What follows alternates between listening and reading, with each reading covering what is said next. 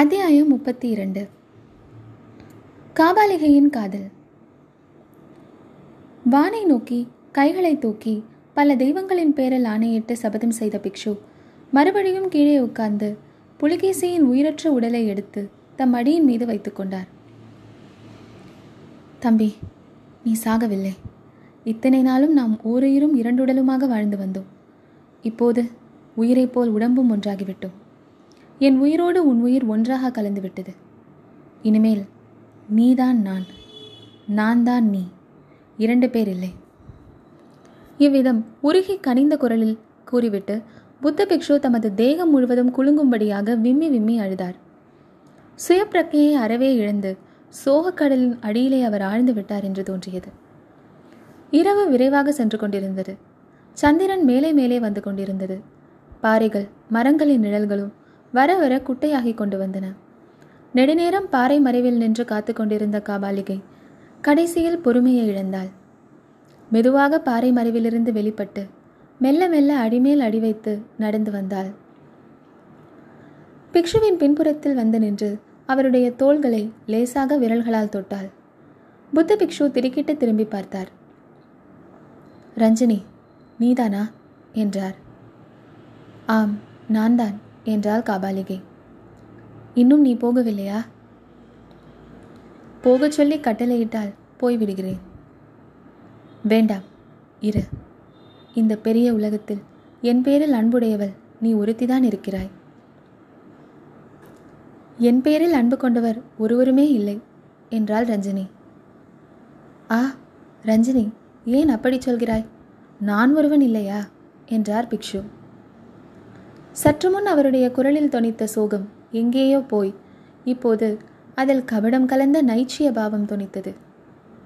அடிகளே ஏன் இந்த பேதையை ஏமாற்ற பார்க்கிறேன் இந்த கோர அவலட்சண உருவத்தின் பேரில் யாருக்குத்தான் பிரியம் ஏற்படும்? என்று காபாலிகையை கேட்டாள். காதலுக்கு கண்ணில்லை என்று நீ கேட்டதில்லையா? நீ எத்தனை குரூபியாக இருந்தாலும் என் கண்ணுக்கு நீதான் ரதி என்றார் புத்த பிக்ஷு. வஞ்சக பிக்ஷுவே ஏன் இப்படி மனமறிந்து பொய் சொல்கிறீர்? என்னை இந்த அலங்கோலமாக்கினதே நீர்தானே? என் பேரில் அன்பு இருந்தால் இப்படி செய்திருப்பீரா? என்றாள் அந்த கோர காபாலிகை. ரஞ்சனி இதை பற்றி எத்தனை தடவை உனக்கு சொல்லிவிட்டேன்? அஜந்தா சித்திரத்தை போன்ற அற்புத அழகோடு பாதாபி அரண்மனையில் நீ இருந்தால் யாராவது ஒரு ராஜகுமாரன் உன்னை அபகரித்து கொண்டு விடுவான். அதற்காக தானே இப்படி செய்தேன்? என்றார் பிக்ஷு. என்னை தாங்களே அபகரித்திருக்கலாமே. யார் வேண்டாம் என்று சொன்னது? அதையும் தான் உனக்கு ஆயிரம் தடவை சொல்லியிருக்கிறேனே. மறுபடியும் சொல்கிறேன். நான் செய்ய வேண்டிய காரியங்கள் சில இருந்தன. முக்கியமாக புத்த சங்கத்திலிருந்து விடுதலை பெற வேண்டியிருந்தது. இப்படித்தான் எத்தனையோ காலமாக சொல்லி வருகிறேன். எப்போதுதான் உமக்கு விடுதலை கிடைக்கப் போகிறது? ரஞ்சினி எனக்கு விடுதலை கிடைத்து விட்டது. உன் மனோரதம் நிறைவேறுவதற்கான பெரும் தடை நீங்கிவிட்டது. உனக்கு சந்தோஷம்தானே என்று பிக்ஷு நயமாக கூறினார். சத்தியமாக சொல்கிறீரா? என்று ரஞ்சனி கேட்டாள். முக்காலும் சத்தியமாக சொல்கிறேன். நான் விடுதலை கேட்கவே தேவை ஏற்படவில்லை. புத்த சங்கத்தாரே என்னை பிரஷ்டம் செய்து விட்டார்கள். உன்னுடைய தபசின் சக்தியினால் தான் இது நடந்திருக்க வேண்டும். காபாலிகை இன்னும் சந்தேகம் நீங்காதவளாய். ஏன் பிரஷ்டம் செய்தார்கள்? சர்வசக்தி வாய்ந்த நாகநந்தி பிக்ஷுவை புத்த சங்கத்தார் எப்படி பிரஷ்டம் செய்ய துணிந்தார்கள்? என்று கேட்டாள். அது பெரிய கதை. பிறகு சொல்கிறேன். ரொம்ப முக்கியமான வேலை இப்போது நமக்கு இருக்கிறது. இதோ இந்த உடலை உடனே தகனம் செய்ய வேண்டும். யாருக்காவது தெரிந்துவிட்டால் காரியம் கேட்டுவிடும். எங்கே ரஞ்சனி? கட்டைகளை கொண்டு வந்து இங்கேயே சிதையடுக்க பார்க்கலாம். என்னால் அது முடியாது. ஏன் அப்படி சொல்கிறாய்? எனக்கு உதவி செய்ய மாட்டாயா? என்றார் புத்த பிக்ஷு. புத்த சங்கத்திலிருந்து உம்மை ஏன் பிரஷ்டம் செய்தார்கள்? அதை சொன்னால் உதவி செய்வேன். சுருக்கமாக சொல்கிறேன். கேள். காஞ்சி மாமல்லன் படையெடுத்து வருகிறான் என்ற விஷயம் எனக்கு முன்பே தெரியும். ஆனால் அதை சில காரணங்களுக்காக என் சகோதரனிடம் சொல்லாமல் ரகசியமாக வைத்திருந்தேன். இது தெரிந்தபோது நான் சகோதர துரோகமும் தேச துரோகமும் செய்துவிட்டதாக இந்த மூடன் எண்ணினான். நான் உயிர் கொடுத்து காப்பாற்றி இவ்வளவு மேன்மை பதவிக்கு கொண்டு வந்த என் சகோதரன் என்னை பார்த்து உயிரோடு இருக்கும் வரையில் என் முகத்தில் விழிக்காதே என்று சொல்லி அனுப்பினான். அதன் பலனாகத்தான் இப்போது இங்கே அனாதை பிரேதமாக கிடைக்கிறான். நீயும் நானும் இவனை எடுத்து தகனம் செய்தாக வேண்டும் என்று சொல்லி பிக்ஷு பெருமூச்சு விட்டார். மறுபடியும் கூறினார் இதெல்லாம் அஜந்தா சங்கிராமத்து புத்த பிக்ஷுக்களுக்கு தெரிந்தது. இத்தனை காலமும் என்னால் கிடைத்த உதவிகளையெல்லாம் பெற்று வந்தவர்கள் நான் சக்கரவர்த்தியின் கோபத்திற்கு ஆளானேன் என்று தெரிந்ததும் உடனே என்னை சபித்து புத்த சங்கத்திலிருந்து பிரஷ்டம் செய்து விட்டார்கள். அதன் பலனை அவர்களும் அனுபவிக்க நேர்ந்தது. ரஞ்சனி நீலகேசியை எதிர்ப்பவர்கள் யாராக இருந்தாலும் தப்பி பிழைக்க முடியாது. அவர்களுடைய கதி அதோ கதிதான் என்றார். அஜந்தா பிக்ஷுக்களுக்கு அப்படி என்ன கதி நேர்ந்தது? என்று காபாலிகே கேட்டாள். வேறொன்றும் இல்லை. பிறகு ஒரு வாரத்திற்கெல்லாம் அஜந்தா பிக்ஷுக்கள் சங்கிராமத்தை மூடிவிட்டு உயிர் தப்புவதற்கு ஓடும்படி நேர்ந்தது. நாடு நகரங்களிலெல்லாம் அஜந்தா கலைவிழா புத்த பிக்ஷுக்களின் சூழ்ச்சி காஞ்சி மாமல்லனுக்கு ஒத்தாசையாக அவர்கள் செய்த வஞ்சகமான ஏற்பாடு என்ற வதந்தி பரவியது. வதந்திக்கு விதை போட்டவன் நான் தான் ஜனங்களும் கோபம் கொண்டு அஜந்தாவுக்கு திரண்டு போய் சங்கிராமத்தையும் அங்குள்ள சிற்ப சித்திரங்களையும் அழித்து போடுவதற்கு ஆயத்தமாகிவிட்டார்கள். இது தெரிந்ததும் பிக்ஷுக்கள் அஜந்தாவுக்கு போகும் அந்தரங்க பகிரங்க வழிகள் எல்லாவற்றையும் மூடி மறைத்துவிட்டு வடக்கே ஹர்ஷனுடைய ராஜ்யத்தை நோக்கி ஓட்டம் பிடித்தார்கள்.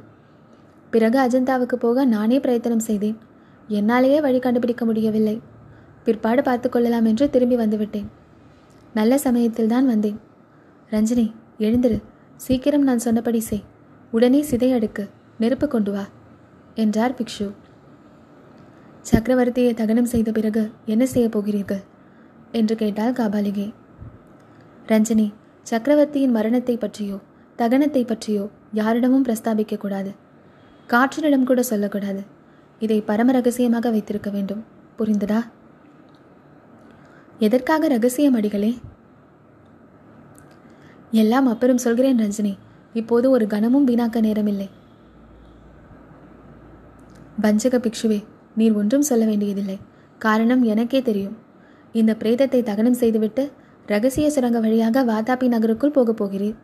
நீர்தான் சக்கரவர்த்தி என்று சொல்லிக்கொள்ளப் போகிறீர். சலுக்க சிம்மாசனத்தில் ஏறி அந்த காஞ்சி நகரத்து மூலியை உமக்கு அருகே உட்கார்த்தி வைத்துக் கொள்ளப் போகிறீர்.